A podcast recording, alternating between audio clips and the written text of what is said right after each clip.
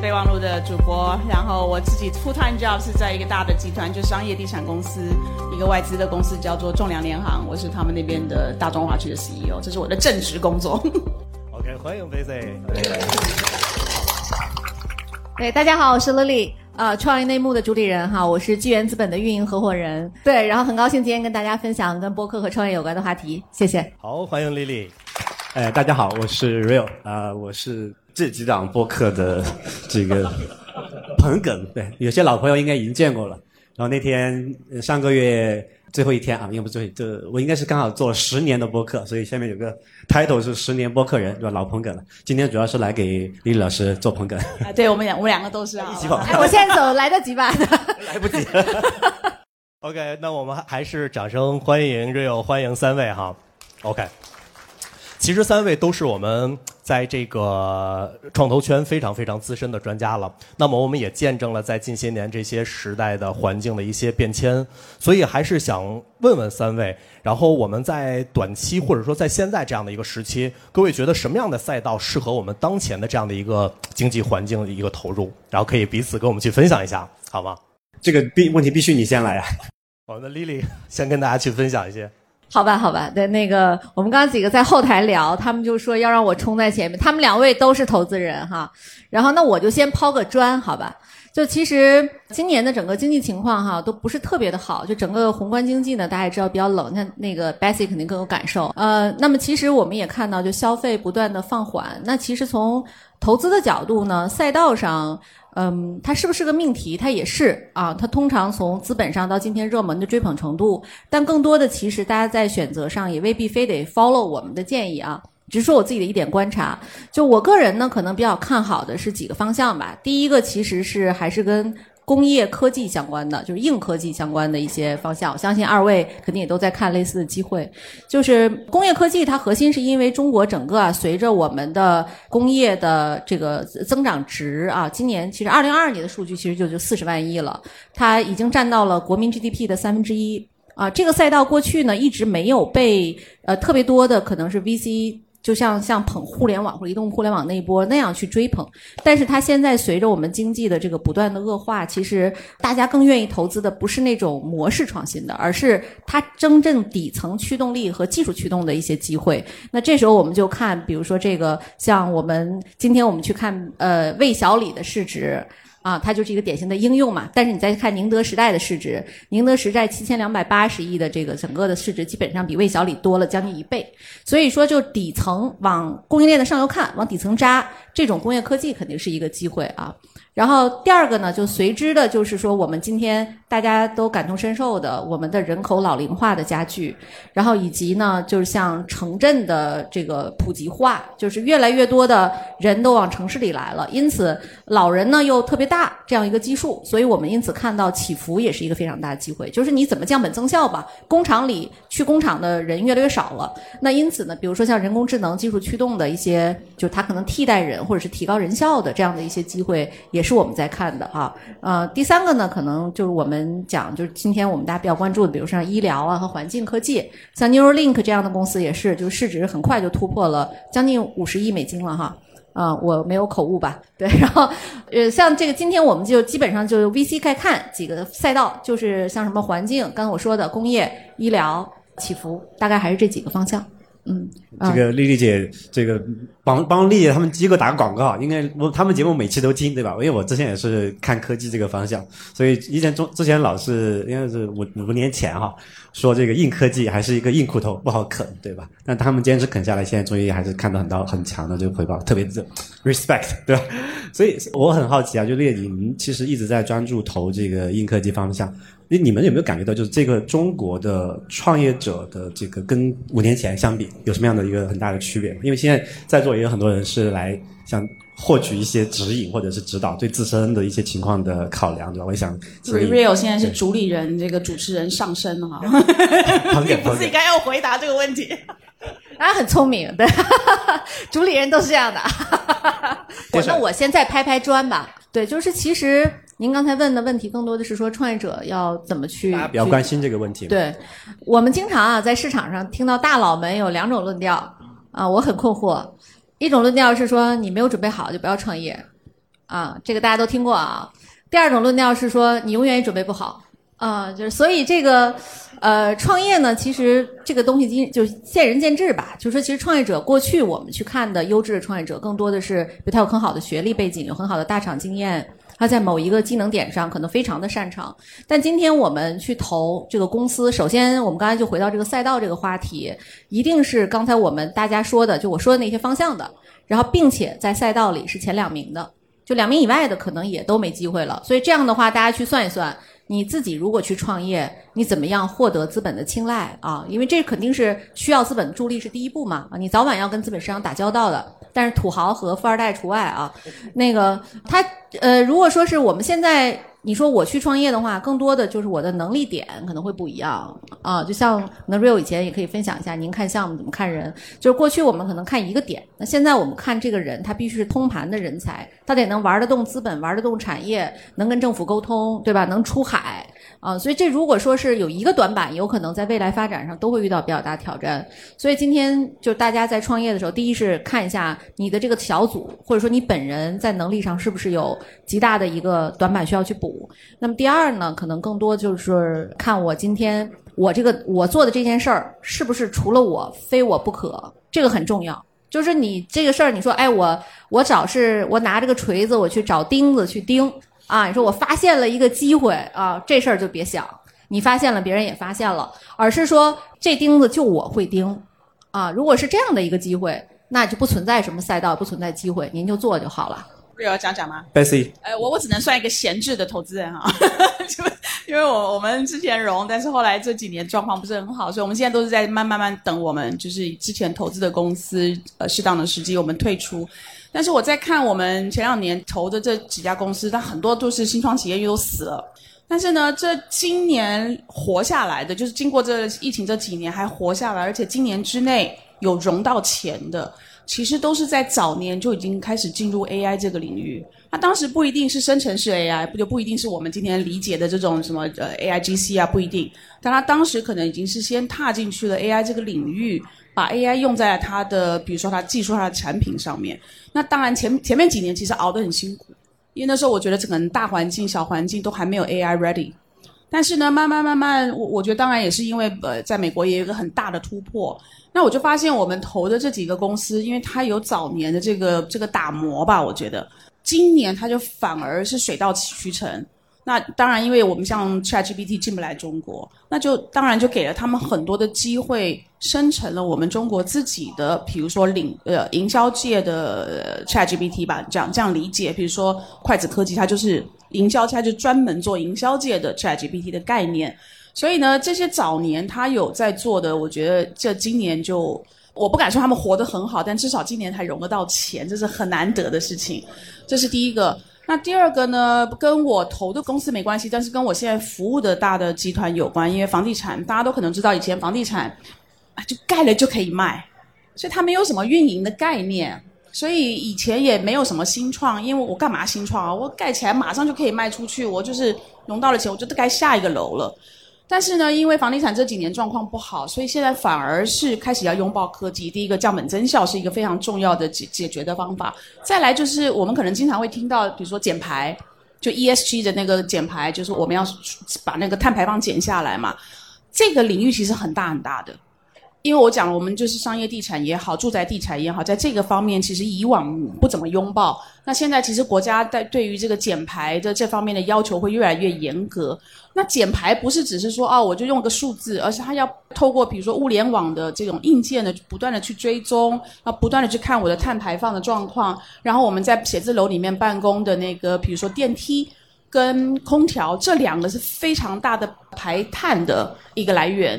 然后你知道整个的那个呃地产啊，大概全产业链的加总在一起是全球碳排放占百分之四十都在都在房地产，所以在这个方面，其实创新的这种企业也不管它是硬件也好，软件也好，乒乒乓乓这几年都出来。那也因为整个房地产下行状况下行，所以大家都开始往这个方面去找机会。所以各位如果有兴趣想在往这方面发展，然后你可能也也有这方面的这这种积累的话，或者是说有专业的培养，这个领域其实现在还蛮大，而且可能也会越来越大。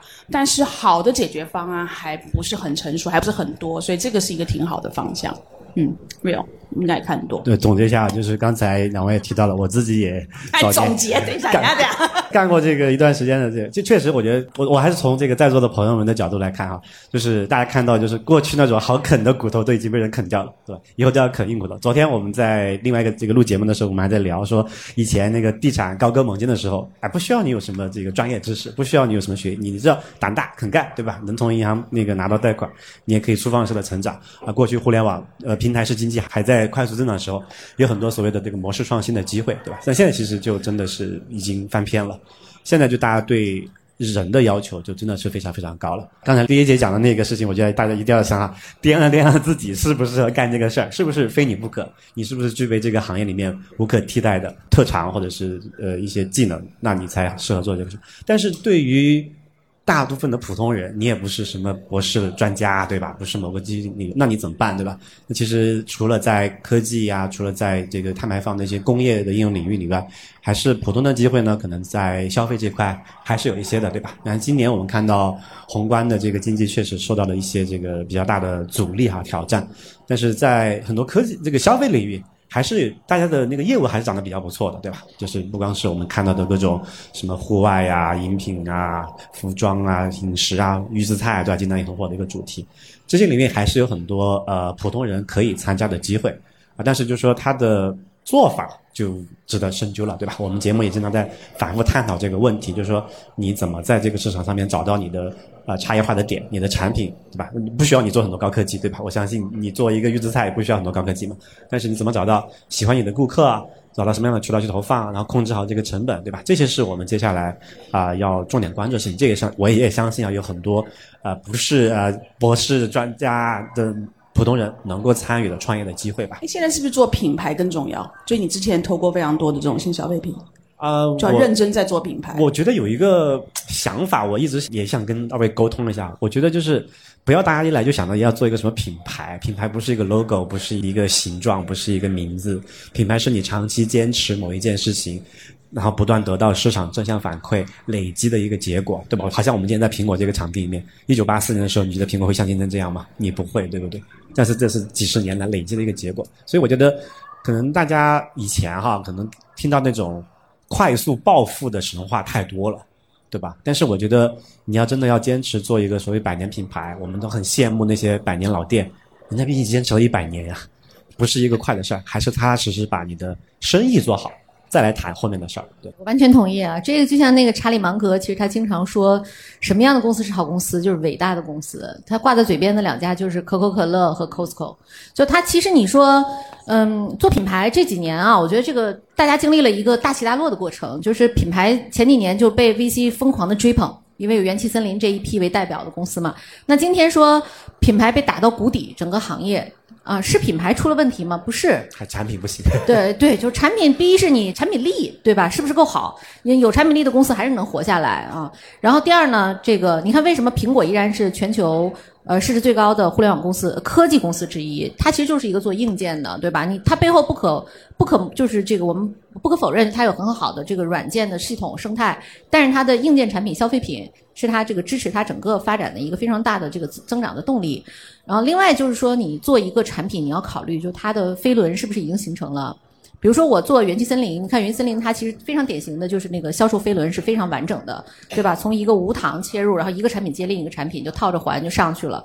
嗯、我们今天就看，其实呼应刚才这个 real 的这个话题啊，就是说市场上其实我们投 SaaS 也是一样，SaaS 前几年也是被追的特别热，就二零二零年那波投的 SaaS 的公司的估值，今天再看其实都要去腰斩。那但是你说是资本投错了吗？也不是，就他在那个时候他就是一个泡沫，就是不冷静。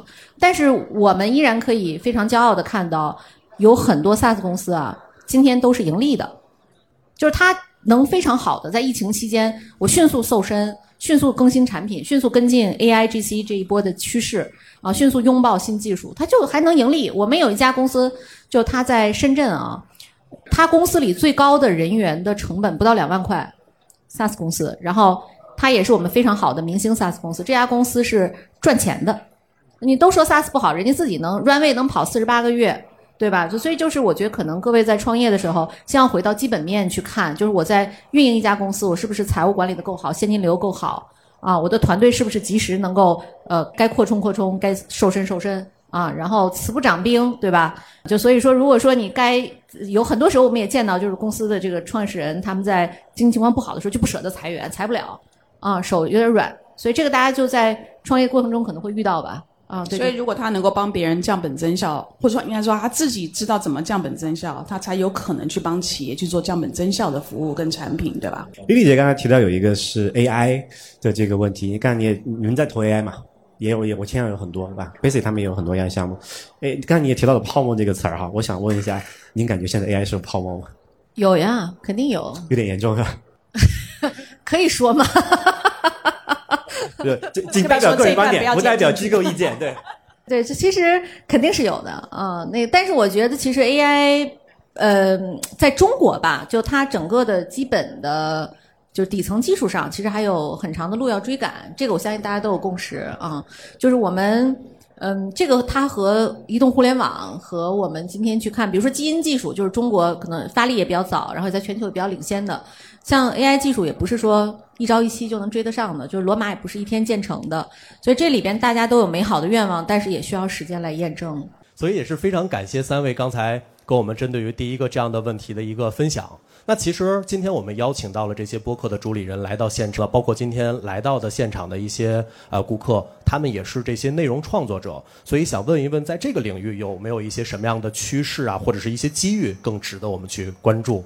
然后还是希望说三位可以跟我们一起来去分享一些这样的内容，好吗？我我这个我先讲好不好？因为我们刚刚才办完那个播客界的一个很大的盛事，就是中文播客奖奖或者节啊的一个颁奖。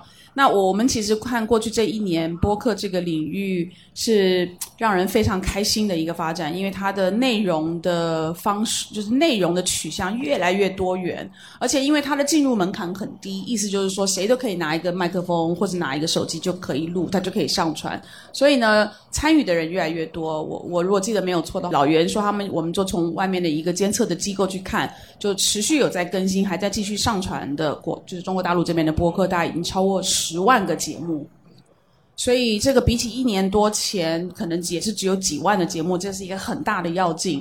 那所以呃，这方面的内容很多，然后呢，各类的人都在参与播客，而且它有一个很有很有趣的现象，它是去大平台化、去大 V 化。你在别的领域是大 V，但是你来到这个领域，你不一定能够马上成为大 V，因为他他对于你的那个内容的要求是很重的。因为每一堂播客，你在在座的各位，你们听播客，可能你起码要听三十分钟吧，而不像短视频，短视频我可能就几分钟。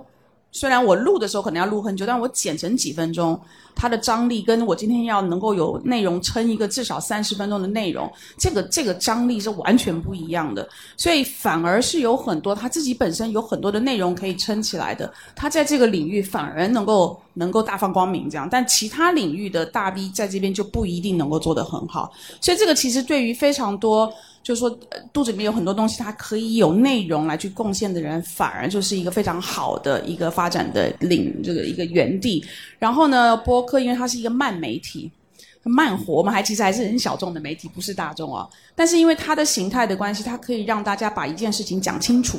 不管今天是品牌的播客也好，或是阐述一个事件，或是我讲述一个趋势，我可以把一件事情讲得非常清楚。像我，我经常听他们两个的节目，从里面学到很多，就是他们把很多事情讲得非常的清楚。那你的吸收就可以吸收的比较完整。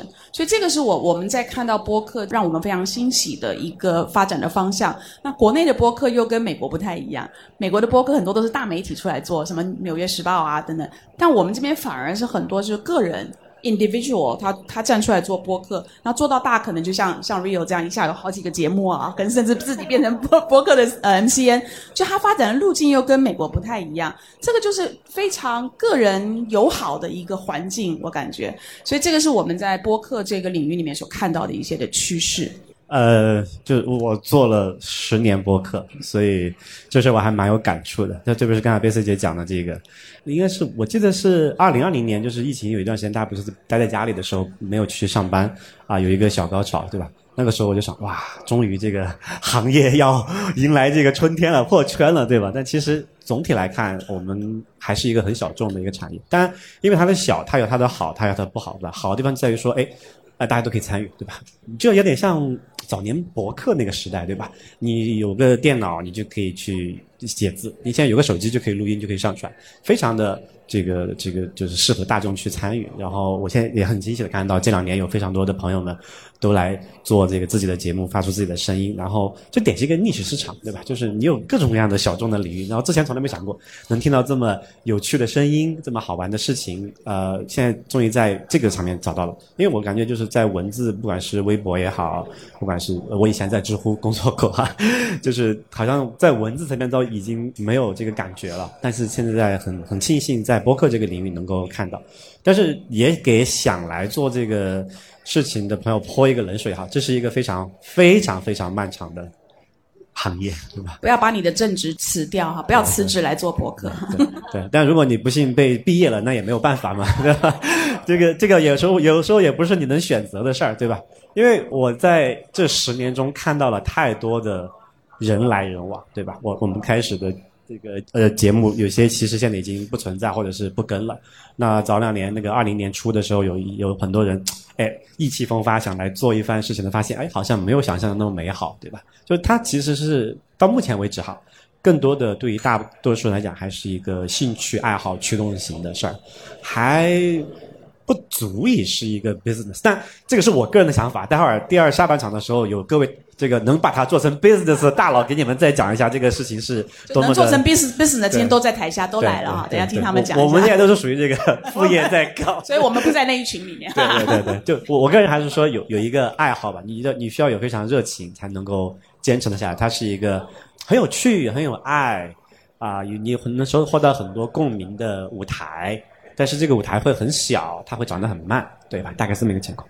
对，如果你听到人家讲播客元年啊，对我来讲，那个元不是原始的原，是化化缘的缘。我我大概听到这几年都在化缘。丽丽，你们你们投播客吗？对，我我们不投。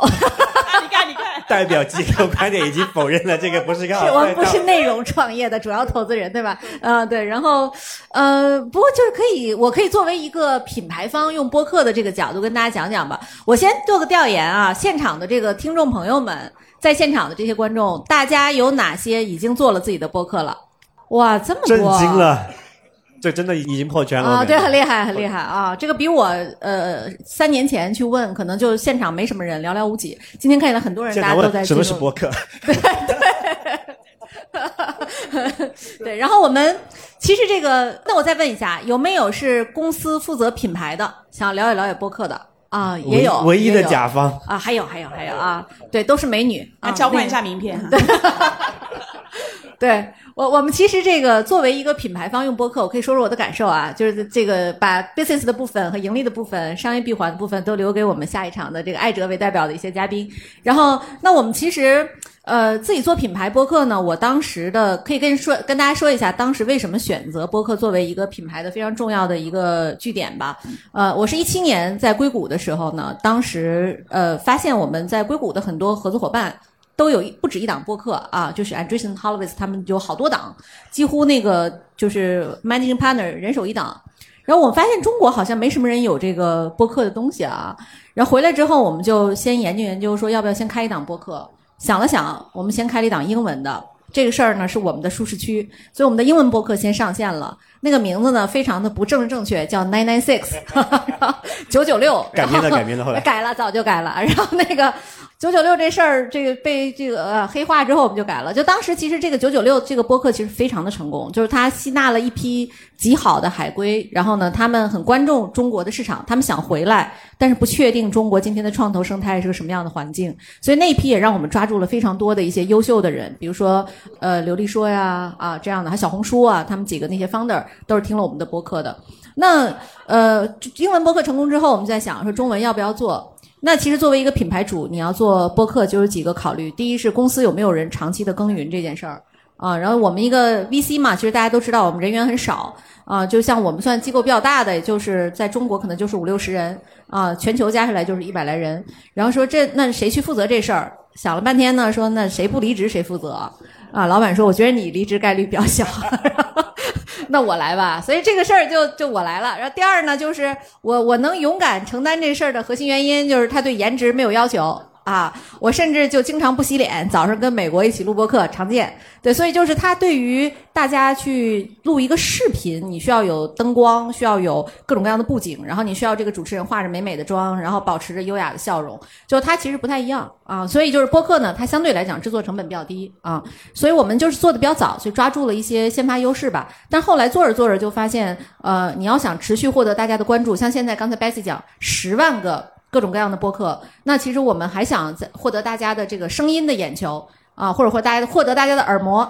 那我们要做的其实就是你要不断的把好内容呈现出来啊。这里边我们其实有精耕细作，比如说做呃我们自己的品牌的社群啊，然后呢，我们经经常把我们的每天公众号的视频号的内容全部拉进来。所以说就是我们每次只要有新内容，我们就会放进来，就它确实会成为你品牌矩阵一个非常重要的内容，因为播客有极好的陪伴效果嘛。就是大家都知道，这几位都是做播客的，现场也有这么多播客的这个 producers，就是他们其实，在呃你在开车呀、工作呀，甚至写代码呀。啊，带孩子你都可以去听，所以说这个它还是一个挺重要的一个一个品牌的工具吧。就是我个人认为，未来任何一个品牌都应该有这一档播客了啊。然后另外呢，就是说涉及到播客呢，作为投资人，我们当时其实也看过一些播客的制作公司，MCN 其实也都看过，但核心其实还是变现的问题。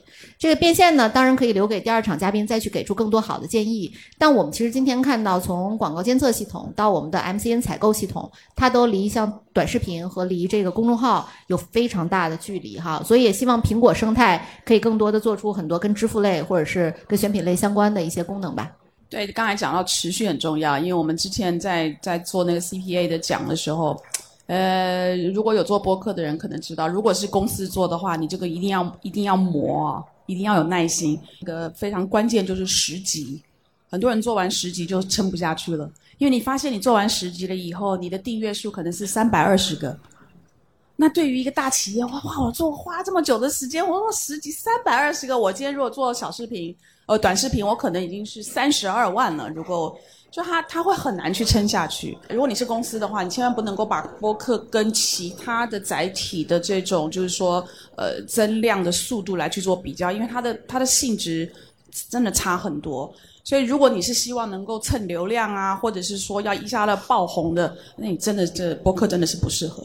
对，这里我要我要给苹果的朋友们，苹果做播客的朋友们提一个小需求啊，也我之前跟小宇宙的他们提过小需求，也是这个问题，就是大家因为这个问题也涉及到第二场这个播客商业化的问题，就是说刚才贝斯讲的那个三百二十个人订阅，这是一个问题哈，但是三百二十个人听啊，我要问你们一个问题，在在座也有做播客的朋友们哈，你们自己回去看一下小宇宙那个后台数据，你们叫做那个完播率是多少？就是我我我可以给大家透露一个我们的数字啊，我们播客平均是一个多小时的样子，完播率是百分之六十，什么意思？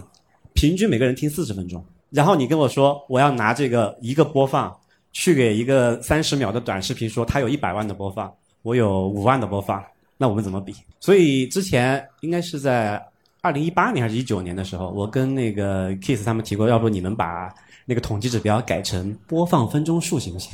对吧？那后来那个应该是。上半年吧，那个呃，B 站他们不是也在考虑这个事儿嘛？因为他们是长视频、中长视频，对吧？对。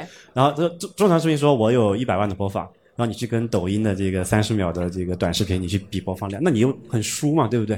所以我觉得就是说，呃，这个事儿一个是平台方要做的一些思考，就是这个统计指标上不要让这个行业输在起跑线上。第二个呢，就是说对于呃甲方哈，各各各位甲方爸爸们、广告主们啊，还有各位 agency 们，你们再去考虑不同媒介形式的这个品牌的价值的时候，它需要有一个更加本质化的指标去考虑这个事情，而不是只是看能够汇报在表格上的一个数字啊，它有一百万，它有它有五万，它所以它对吧？差两个数量级，不是，对吧？你要看这个所谓的 impact，就是这个节目这个内容，不管什么形式，短视频也好，这个播客也好，什么长视频，甚至一个一本书也好，你要看它在它的受众里面能够留下多少的记忆。这个事情我为什么就是记得很清楚啊？就是我我做第一档节目的时候是十年前了，就是 IT 公论的时候，那个时候很多我的那个时候的听众还在上初中、高中。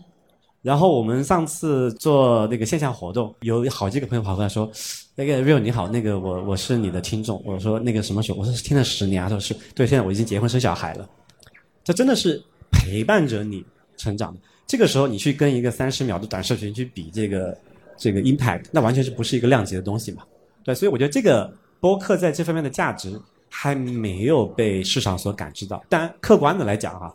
这个东西能不能够很好的转化成为商业价值，不确定，再说，对吧？但我相信，就是说，好的节目、好的内容，它应该是一个持久的、长尾的。有多少人会去翻上个星期发的一个抖音的短视频？可能也不一定，算法不推给你，你也不会去听了，对吧？人也找不到了。对，但我们的节目。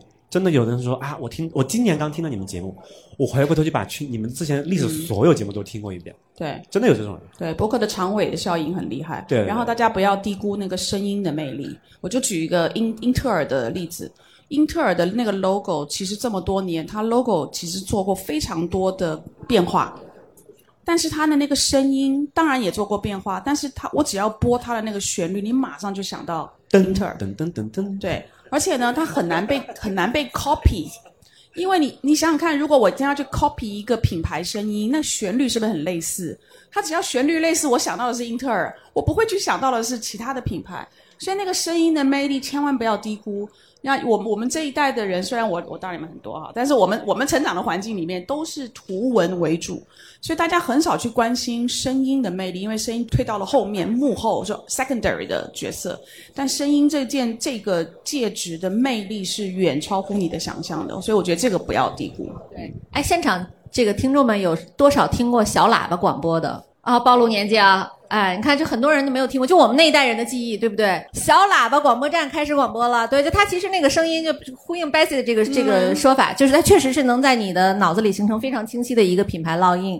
就刚才我其实呼应一下 Real 提到那个时长的问题，其实我们在一开始运营播客的时候啊，在我们的听友群里做了一个调研，就都都说我们这个播客太长了，完播率不高。就是喜马当时给我的反馈，说你要不要完播率会影响你的排序和推荐，说你要不要把这个一期节目裁成两期，一周分两次播。我当时做了一个调研，我们的八个听友群有每个有当时有两三百人吧，每个群两三百人，无一选择要拆分，就没有一个人同意拆分。所以就是你很难做到你的一档节目让所有人都爱你，但是爱你的人他就会听完。就是你其实内容的门槛不要怕高。你说我我我做了一个很深的，比如讲今天讲科技讲创业，如果说讲浅了是能讲的，但是我们其实很多时候会把这个行业聊得很透啊。就是那你你不用担心你的听友听不懂，听不懂的他就不是你的目标，愿意听的人才是真正有价值的用户。呃，有听过《纵横四海》这个播客吗？有。每一档四三四个小时，所以就像丽讲的爱。对这个内容吸引的人，他就愿意把那个时间给他，可能会分好几次听完，那他会他会听完的。所以还是。我们先把掌声给到三位吧，跟我们分享了很多我们现在可以去值得关注的领域。其实刚才我们在去听三位跟我们去分享的时候，有很多去提到了，比如说播客里面的内容，然后以及还有让我印象特别深刻的就是不要去低估了声音带给我们的这个魅力。对，我不知道大家在前应该是去年或者前年，Apple 也会用他自己的各种各样的声音去做了一个视频节目。然后当我们去听到那些声音的时候，也会让我们去唤醒，比如说麦克他刚开机的那样的一个声音，就会让我们去想到哦。哦，这个是非常非常经典的这样的一些效果给到我们，对。那我们你好棒，你做了一个植入，偷偷的植入。那我们再回归到今天的这个主题，因为我们是好创意、好生意的课程。其实三位主理人也跟我们去见证了很多这种创业的这样的一些。经历或者一些例子，肯定是有成功的，同样也会有失败的。那我们会想说，针对于我们现场的这些顾客，可能会有一些刚刚创业起步的，或者是说我对于创业可能有非常大的一个些兴趣。那在这方面有没有一些什么样的经验可以给到我们？然后也希望说三位可以跟我们有一些更多的分享。好吗？我先我先讲好不好？千万不要顺便创业。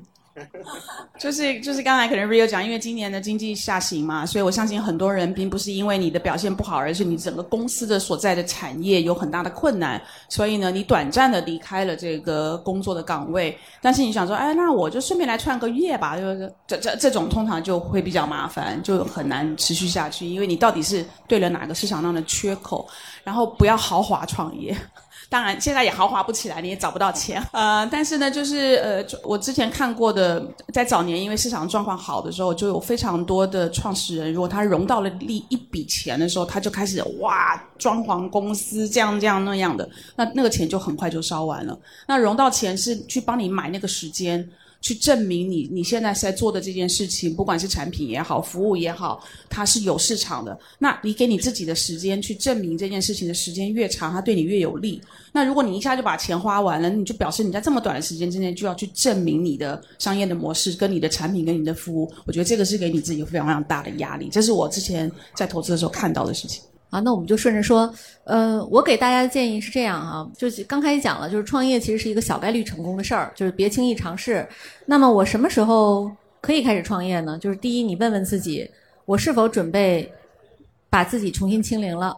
就我在播客里曾经问过一个非常知名的创业者，就是他，我问他，他创业之后有什么？他创业前做准备的时候完全没有想到的问题。他极其聪明，这个一个人，他说我我跟你讲这么一个事儿。说我当年这个刚创业的时候啊，他是阿里的 P 十一啊，就大家知道这个级别啊，就是在中国也没几个人儿。然后他说我刚创业的时候，为了追回十七万的这个尾款，我站在办公室门口，让那个小公司的企业主骂了我四十五分钟。我说你还嘴了吗？他说没有。所以就是有时候你得做好这个准备，就是你创业的时候要想好，不是我自己够强，而是可能我的公司够强。他们替我挡住了很多风雨。我们有强大的客服团队、强大的产品团队、技术团队，已经替我把这个东西解决了。我最后出去道歉的时候，只是一个形式。但是你自己创业的时候，一定要想好，我是不是有足够清零的准备？对，这是我的一个建议。这个我我的分享是从别人那里偷来的，我但我特别认同。就是之前我们在上海采访那个三顿半咖啡的创始人吴军的时候，就是你一定要非常热爱这个事儿。我如果我把这个播客做成一个创业，我做十年，这前面八年是没有什么没有一分钱收入的情况下，我为什么要做这件事情？你必须得非常热爱这个事情。你可以有各种短板，你可以有各种技能是你自己可能暂时还不具备，但是那些都可以学来。你可以自己去修炼，对吧？上课、请人、招人都能解决这些问题。但如果你自己并不坚信这个事情，并不热爱这个行业，你是坚持不下去的。这个是一条，就是就是千军万马过独木桥，这个事情大家是体会过很多人。但是你如果没有那种动力、那种内驱力的话，是创业这个路上真的是太太非人类了，对对我看过一个调研报告，就是中国的创业者群体是离婚率最高的群体之一，啊。对，所以就是因为你不赚钱，同志们，就是你你在你真正可以 IPO，你过了解禁期之后，可能到你创业已经是八年以后、十年以后的事儿了。但是我就是想说这件事儿呢，就是看起来很光鲜，不要被媒体诱导。大家如果想创业之前，我非常愿意让大家先来跟我聊聊，然后我先劝退一下你，劝退你三次之后，你如果说我就是要干这事儿，Let's go。对，然后不要相信那些做培训的那些讲师们来告诉你这个光鲜亮丽啊，那都真的就骗人的。我们自己大家都创，real 嘛，我们都自己创业，都知道那个大集团的光环真的就是大集团的光环。你在大集团待多久，光环不会跟着你走的。我就是在 WPP 待了二十七年。我出来自己创了自己的小 P 公司的时候，就没有那个 WPP 的大大光环。我们接过，我们做 consultancy 做过一个月只有三，比如说三万不到的 fee 的，那这以前的 WPP 一个月是可以有三千万的 fee 的耶。就是这种光环，千万不要误会，那真的跟你没啥关系。真的出来就是你自己出来能不能活下来，然后要是跟着你的团队，我们能不能活下来，这个很重要。所以其实刚才三位跟我们去分享了很多可能在我们创业道路当中带给我们的一些经验，同时呢，其实也会给到我们一些比较真实的一些经验的之谈给到我们。因为可能我们在平时听到的更多的都是一些非常非常积极的，但因为三位他们也是这种创投圈的专家嘛，然后也会给到我们一些，比如说在失败的这种情况下，我们该如何这样去做好吗？那么我们就让三位可以先下台稍事休息一下。谢谢大家，谢谢谢谢。